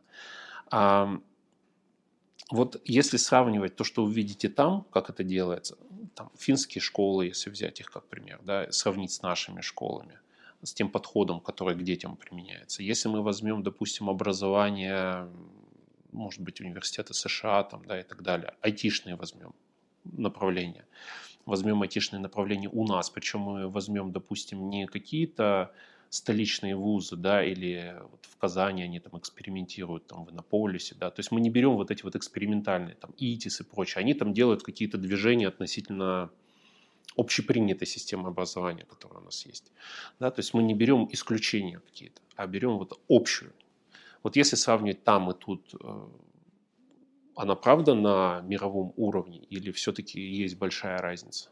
Ну, она достаточно достойна, особенно если сравнивать там айтишное, инженерное образование, да, то российская, бывшая советская школа, она очень э, котируется, до сих пор котируется, и если говорить там, не знаю, про регионы, э, у нас много хороших вузов.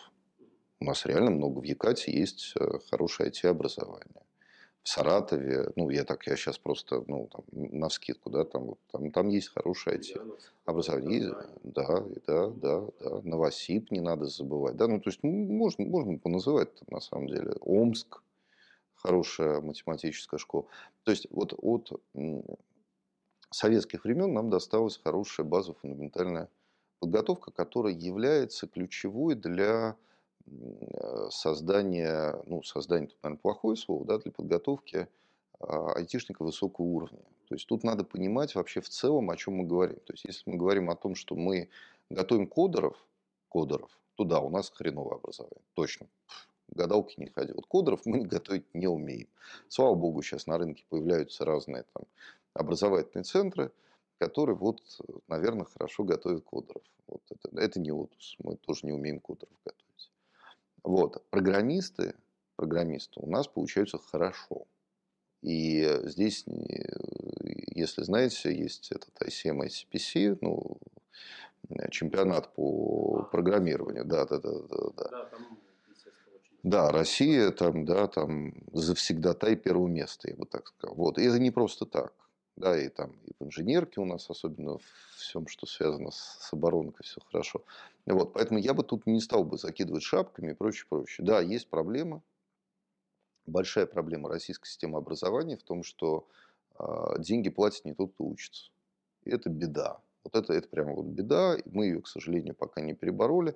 Перебарываем. Да? То есть сейчас доля платного обучения в вузах резко растет, и это очень хорошо. Я большой поклонник того, чтобы люди учились за свои, потому что как только за тебя башляет государство, возникает колоссальный разрыв и дребезг, потому что есть вуз, которому деньги дает государство, а есть студент, который э, не имеет, не платя свои, с одной стороны, имеет малую мотивацию, с другой стороны, вуз не смотрит на студента, на его ожидания, он не является для него важной частью процесса, потому что ему важно государство удовлетворить, отчеты написать. Вот этот вот разрыв – это огромная беда э, нашей э, образовательной системы. Он, он устраняется, но естественно, что в таких масштабах не быстро устраняется. Вот. А в целом, как бы все, все как везде. Я вот много действительно, вы правы, ездил. Э, я не вижу каких-то существенных отличий. Я забыл об этом сказать. Я просто с 2014 года собеседую студентов. У меня есть стажировки в компании, и вот уже на протяжении пяти лет я этим регулярно занимаюсь. Пособеседовал лично очень много. Ну, то есть там не сотни, там за тысячу перевалило уже человек. И уровень тех людей, которые приходят, он очень низкий. Он низкий, я не знаю по поводу математики, да, то есть по поводу математики это не ко мне. Я, может быть, действительно кодеров ищу, да, больше, но тем не менее. Программист на рабочем месте, он, у него есть обязанности рабочие, да, он должен код писать. Да, он программист, и программист пишет код помимо того, что он думает, математика, алгоритмы, все вот это, да, помимо этого он код должен писать. И когда ко мне приходит э, молодой человек и много этих самых молодых людей, а код писать они не умеют, как он работает, они не понимают, и э, что такое алгоритмы, они знают очень поверхностно. И когда я вижу процентное соотношение какое-то дичайшее просто, ну, то есть дичайшее это там, я не знаю, там 10 из 60 понимают, что такое ОУП на входе ко мне. Они учатся по профилю в IT, на айтишном профиле в этих самых вузах. Вот. Это ну, страшно становится. А, и у меня большие вопросы к а, системе образования. Не, не потому, что я знаю вашу риторику по поводу того, что кто там кому что обязан программистов готовить. Я уже давно на это забил, я сам уже делаю. Давно. Ни у кого ничего не ожидаю. Но относительно вот этих ребят мне обидно, потому что, по сути, э, я знаю, что я много сейчас времени занимаю, но тем не менее я позицию должен обозначить, чтобы ваше мнение на эту позицию услышать. Потому что для меня это больная тема. Ну так, чтобы было понятно, почему я так много об этом говорю.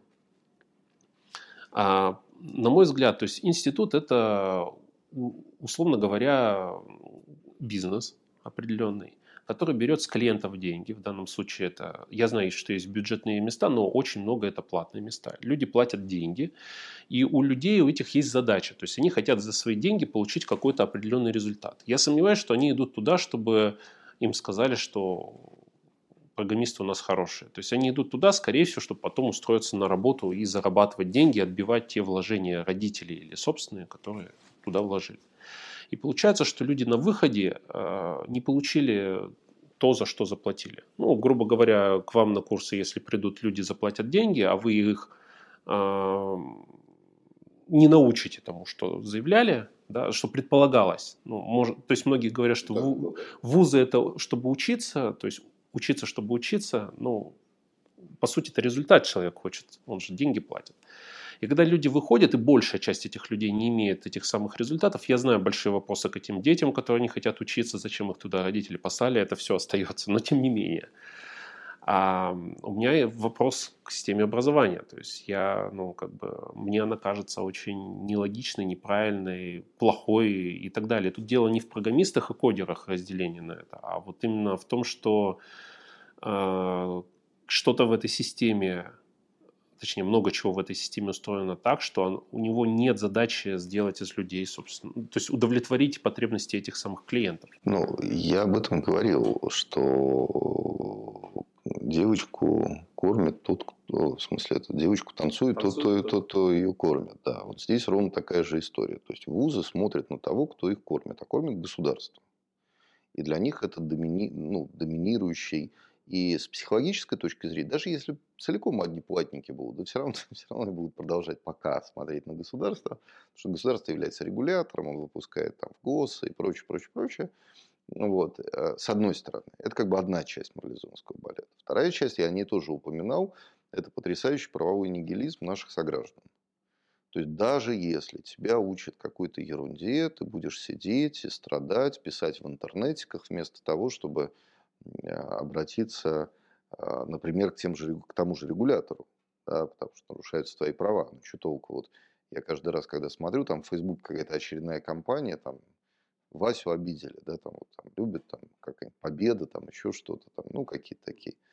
Вот. Вот что ты сидишь, пуст строчишь, а? Чувак, иди к адвокату, напиши, получи свои деньги. Нет, вот тут что только не придумывают, лишь бы ничего не делать. Вот. Это другая история, да, что куча, туча студентов, которые занимаются тем, что они факапят свои права. То есть они никак не отстаивают себя. Тут отдельный вопрос, как бы, означает ли это, что эти люди заслуживают получать хорошее образование. Я сейчас не буду в эту сторону идти, да, но там есть как бы о чем порассуждать, там про твари дрожащие или право имею, там, там, там, там есть, да, и дальше по Ницше. Вот, это вторая часть, вторая история. Вот. А еще одна история, которую тоже не надо забывать, о том, что мы вообще все ошибаемся. Вообще-то мы все ошибаемся. И я, получая первое образование экономическое, я ошибся. Я, я просто ошибся. Мне никто не рассказал, кто такой экономист.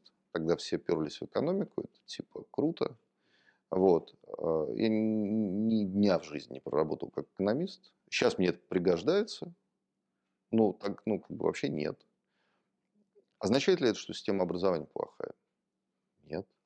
Означает ли это, что, не знаю, там, родители у меня плохие, государство плохое? Да нет, я ошибся. И таких много, потому что у нас история с э, какой, там, профориентацией, бла-бла-бла, профнавигацией, она, она тоже не очень развита. Она не очень, ну, она везде не очень развита, честно говоря. Поэтому здесь мы имеем дело с тем, что а, называется совокупность ошибок, да, когда у тебя там вот здесь возможна ошибка, здесь даже вероятности примножают, ну, получается вот, в общем, вот этот вот ком, и по, по большому счету надо смотреть на то, что есть там условно, да, там 20% ребят, которые выходят из вуза, они там замотивированные, они видят цель, они к ней идут, они умеют прогать там, и прочее, прочее, это очень хороший результат. Это очень хороший результат.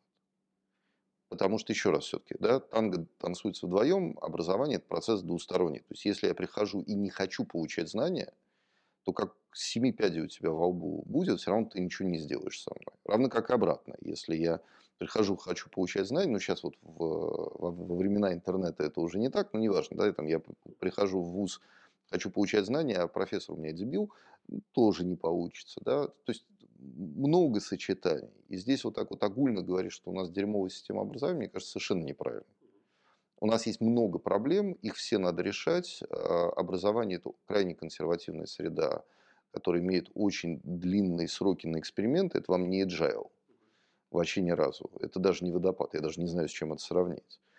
Вот. И а, надо, надо просто видеть эту картину. Проще всего сказать, что там вот как это вот образование, кусок говна, вот это вот это какая-то такая очень детская, инфантильная позиция человека, который как бы систему не видит в целом, а она большая и сложная.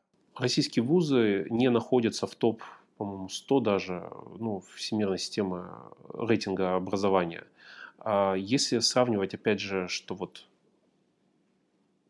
наша система образования, она на том же самом уровне, это получается не смотря на эти рейтинги, а смотря вот на эту вот совокупность э, всех факторов или как? Ну, у меня просто экспертная оценка, да, в этом смысле. Э, вот. Почему мы не в рейтингах? Ну, там тоже, в общем, все понятно, потому что э, рейтинг это же что? Это же ну, профессиональная деятельность для вуза. Мы попадаем в... Ну, пиар. Пиар, да, что такое рейтинг? Рейтинг – пиар.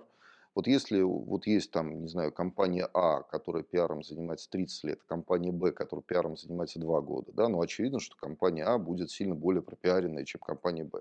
Вот ровно то же самое с российскими вузами. Они начали пиариться, да, там, ну, в смысле попадания в рейтинги, там, 5 лет назад, а история это там в мире имеет там 50 лет условно, да, то есть у нас просто дичайший, дичайший лак, у нас дичайший зазор. Вот. Ну, оно там как-то сейчас справляется. Ну, там есть разные рейтинги, там в какие-то в сотни мы входим, в какие-то мы не входим. Это как бы, да, ну, Вот такая история. То есть для ребят, потому что у нас очень много молодой аудитории, и это для них информация, не для меня. То есть получается, что не нужно гнаться за каким-то образованием где-то там, да, то, то есть только потому, что оно там, за рубежом. Вполне можно сопоставимое по качеству образования получать и в России. По, по, ну, зависит, зависит, от, зависит, от, зависит от направления. Да? То есть, если мы говорим, например, не знаю, про, про Data Science, нет, а что IT? IT же большое, жираф большой. Да, если мы говорим про Data Science, Data Science у нас ну, хороший, неплохой. Да? То есть, там есть, есть как бы куда пойти, с кем там. Это, тут, тут, же, тут же важно кто. Важно же, как этот, кто, кто твой научный руководитель, да, вот с, с кем ты работаешь, да, там, завкафа понять, да, там, если мы про кафедру говорим, да, там, что это за люди, вот, вот покопаться, да, потому что... Нужно выбирать вуз не просто потому, что... Вуз вообще не надо выбирать. Надо Нужно выбирать, выбирать людей. людей. Надо выбирать людей, потому что вуз это, вуз это как бы некий э, атрибутивный признак, да, то есть это как некий, некий там группирующий атрибут, вот вуз, да, а внутри очень разная жизнь. От кафедры к кафедре от факультета к факультету, от препода к преподу. То есть ты же, ты, ты же когда приходишь в ВУЗ учиться, да, ты же понимаешь, что у тебя вот этот предмет хорошо, а вот этот плохо, да, а это все в рамках одного вуза.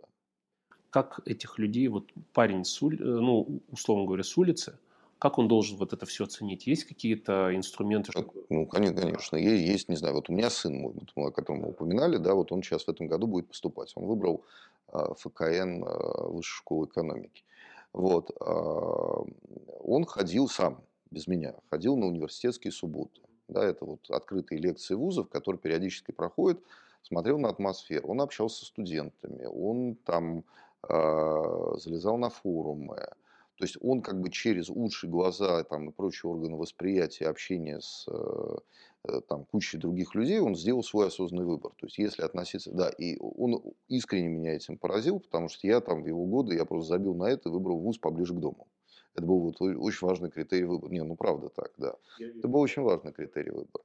Вот, соответственно, а он, он как-то вот очень системно, правильно там отнесся к этому вопросу. Это прям, да. Я рекомендую этот подход всем остальным. То есть, надо ну, это, это же одна часть истории. То есть это, это вот про вуз, про, про людей, да. А вторая часть истории не менее важная, о которой я упомянул, это вообще ты, ты, кем, ты кем стать хочешь. То есть весь вуз ты же выбираешь после того, как ты понимаешь, да, там ты хочешь быть программистом. А, ну для этого же надо понять, что ты хочешь быть программистом. И это, мне кажется, самая большая проблема. Потому что самый, ну вот из там моего опыта работы, я там в Баумнике много работал, сейчас я там в МАИ советник ректора, на физтехе, в МГУ, в разных вузах там мне привелось поработать. А самая большая проблема – это ребятки, которые пришли в вуз и через полгода на втором семестре поняли, что это не их. Это прям вообще, это беда. И для них беда, для вуза беда, для всех беда. Вот, вот самое главное – это понять, кем ты хочешь быть. А практика европейская, когда ребята после окончания школы берут год-два. Да, это очень правильно. Это очень правильная история, да, потому что для того, чтобы понять, кем ты хочешь быть, тебе надо не думать о том, что тебя сейчас в армию заберут, да, а тебе надо как бы выдохнуть, там, поездить, посмотреть, с людьми поговорить, поработать, пофрилансить, не знаю, поволонтерить в конце концов, да, вот как в Штатах очень принято волонтерить, у них даже вузы людей, когда берут, они смотрят опыт волонтерства. Это такой важный достаточно критерий. То есть тебе надо не э, как бы бегать от кого-то, а тебе надо бежать к кому-то. Да, не от армии, но к профессии. Вот. И для этого вот этот вот год или два, это, это очень важная штука. У нас, к сожалению, так не принято. Ну, в армию только если на год ты хочешь съездить, тогда... Но опять же, ничего я, страшного. Я, я недавно выступал на холле GS. Большая джейсеровская конференция. Там было, по-моему, человек ну, по тысячу человек в зале. Э, я закрывал конференцию, я как раз рассказывал о, о карьере в IT. И мне задали этот вопрос. А я вот как раз вот это все рассказывал. У меня есть такая формула 2 плюс 2 э, плюс 4 плюс 2 плюс 2. Сложно звучит, но логика такая, что я сейчас рекомендую идти сначала в колледж 2 года, потом 2 года работать, потом 4 года в бакалавриате, потом 2 года работать, потом 2 года в магистратуре. То есть, чтобы этот процесс, он был вот как пирожочек такой. И кто-то спросил, а, говорит, ну, Дмитрий, а вот как, как же армия? Я совершенно на голубом глазу. Я говорю, так идите служить. В чем проблема-то? В чем беда? Ну что ты как дурак будешь бегать до 27 лет от военкома или там какую-то липу себе, там справки, там еще что-то, работать в каких-то конторах, которые тебе не нравятся. учиться тому, что тебе неинтересно. Ради того, чтобы годик не, не послужить в армии, няшная российская армия, это же прямо детский сад по сравнению с тем, что было там, в наше время, там Чечня, там вот это вот все, да. Да, это, это, вот там это, было от чего бежать. Да, там там было, страшно да. умереть ну, было ну, просто. На, наверное, да, наверное, да. Сейчас, сейчас это просто, это няшность просто невообразимая. Тем более, если ты айтишник, то там и прогаешь, там ты вообще, ты, ты просто шоколаде будешь. Вот что дурака валяешь? Иди послужи. Иди послужи. Так меня там так потом заминусовали. Ну. Я, я, я на самом деле поддерживаю, потому что многие говорят, э, ну, я просто эту по этот год-два я в свое время тоже как-то до меня дошло, думаю, а почему бы, зачем в институт бежать сразу после школы? Почему бы год не осмотреться, не, не, не самоопределиться? И мне ребята пишут, как же армия? Да. А потом я думаю, а в принципе, а что? Ну, да, я знаю, сейчас ситуации всякие были, вот в новостях муссировались, но это единичный случай. Ну, там сейчас вообще не всех совсем берут. Э, там при, да. Э, сильно призыв сократился. Там тебе еще надо постараться, чтобы тебя взяли. Потому что сейчас все там то одно, то другое, то третье. Там у меня эти глаза были. Э, ну, вот меня не взяли. По поводу бизнеса. Начинали бы его раньше? Или как раз-таки вот э, ближе к 40 годам как раз-таки хорошо, опыта больше созрел и так далее? Нет, не начинал бы. То есть, мне кажется, что я там плюс-минус идеальное время выбрал. Вот, потому что начинать бизнес, э, не знаю, там в 20-25 лет, ну, наверное, можно. Есть там кейсы, да, но это, мне кажется, за пределами добра и зла. А главное, не нужно. Потому что у тебя какой-то понимание жизни, оно все равно приходит с опытом, а опыт – это функция от прожитых лет, как ни крути. Поэтому если мы говорим о неком э, типовом случае, да, там, стандартном варианте, то я бы, наверное, да, там лет 40, может быть, даже попозже, может быть, лет 45, я бы начинал бы бизнес. То есть, а до этого просто самоопределение, карьера, да. какой-то профиль, 10 тысяч часов, вот эти пресловутые, да, да, да, и так далее, и тому подобное. Да, да, абсолютно. Спасибо большое. У меня идея с э, Фейсбуком, она про то, чтобы а, это записной, ну, это записки для меня. Что я очень часто перечитываю свои воспоминания. То есть мне по приколу а, читать, то есть как бы каждая вот это вот лонгрид, он про то, а, что у меня конкретно у меня происходит в жизни. То есть не у вас, там, не в стране, не знаю, там, не в обществе, а конкретно у меня. То есть я не всегда могу писать там имена или какие-то события, у меня остаются эмоции, эту эмоцию я как бы перевожу в этот лонгрид. А потом через 2, 3, 4, 5 лет я вспоминаю эту эмоцию и как бы немножечко еще раз переосмысливаю тот опыт, который у меня есть. есть для меня Facebook это исключительно история про э, сохранение записи. А то, что это параллельно еще помогает там по бизнесу и там в разных других историях, ну и слава богу. Но первично это все-таки так, это, ну это, это дайри, да, то есть это журнал. А часто пересчитываете, интересно? Каждый день. Каждый день. Ну, а в, а в, этом, а в этом и идея. То есть ты э, написал, да, там, там, у тебя, тебя там какой-то там козел обрызгал на улице, у тебя возник какой-то образ, он не всегда связан с этим козлом. Вот какой-то просто совершенно отвлеченный образ, ты его выложил на, в пост, и э, через год вернулся к нему, вспомнил эту ситуацию, немножечко отрефлексировал, получил какой-то новый опыт. Просто вот вы в самом начале сказали по поводу учиться. Вот мое ощущение, что с годами ты теряешь возможность учиться у других, потому что количество людей, которых ты можешь учиться, оно сокращается. Ну, если ты как-то двигаешься, да, то оно сокращается. Если ты стоишь и сидишь на попе ровно, то, конечно, оно константа в каком-то смысле. Вот, оно сокращается, и получается, что очень эффективным способом является учиться у себя самого. То есть, если не забывать вот эти вот эмоциональные всплески, да, которым можно вернуть, ну, в моем случае я к ним могу вернуться, там другие, например, там по запаху, или там какие-то картинки, там, ну, разные люди, там, разные каналы восприятия основные. Вот, вот у меня такой метод рефлексии. Э, я просто пишу в бумажном виде, у меня есть, ну, не дневники, угу. А, у меня есть записные книжки, я их так называю. Mm-hmm. Дневник я вот не стараюсь каждый день писать, но у меня тоже есть какая-то мысль важная для меня, которая mm-hmm. каким-то образом, которую я хочу запомнить, захватить, и mm-hmm. мне кажется, чтобы она, даже если я ее забуду, чтобы потом я смог к ней вернуться. Я их записываю на бумагу. То есть у меня прям я накупил пачку блокнотов, один у меня уже исписан, и я продолжаю писать их э, и дальше. То есть какие-то открытия, когда я читаю книги, разговариваю с людьми, ну, вообще вот откуда они мне приходят, я mm-hmm. стараюсь какую-то мысль, которая родилась, зафиксировать. Я поэтому и спрашиваю, часто ли вы читаете, потому что пока я больше пишу, а не читаю. Вот mm-hmm. в чем штука-то. Вот. Не знаю, может быть, я еще не дошел до этапа, когда буду перечитывать все это. Ну, у меня это просто основная как бы, идея, поэтому. Это интересно, да, потому что я хотел об этом спросить. Э, это просто реклама и маркетинг, ну, как обычная работа с общественным мнением там, в соцсетях. Э, или вот что это? Ну, да, ну да, да. Но, но оно, то есть, это, это и реклама, и маркетинг, конечно, просто оно имеет другие смыслы, менее для, для меня лично важные. Да, но основной смысл это вот, собственно, мой, мой личный журнал, а там, условно, там 15 тысяч человек вокруг, которого читают, это, ну, как бы, это, конечно, хорошо, но это не, не главное. Да, потому что главный читатель я сам.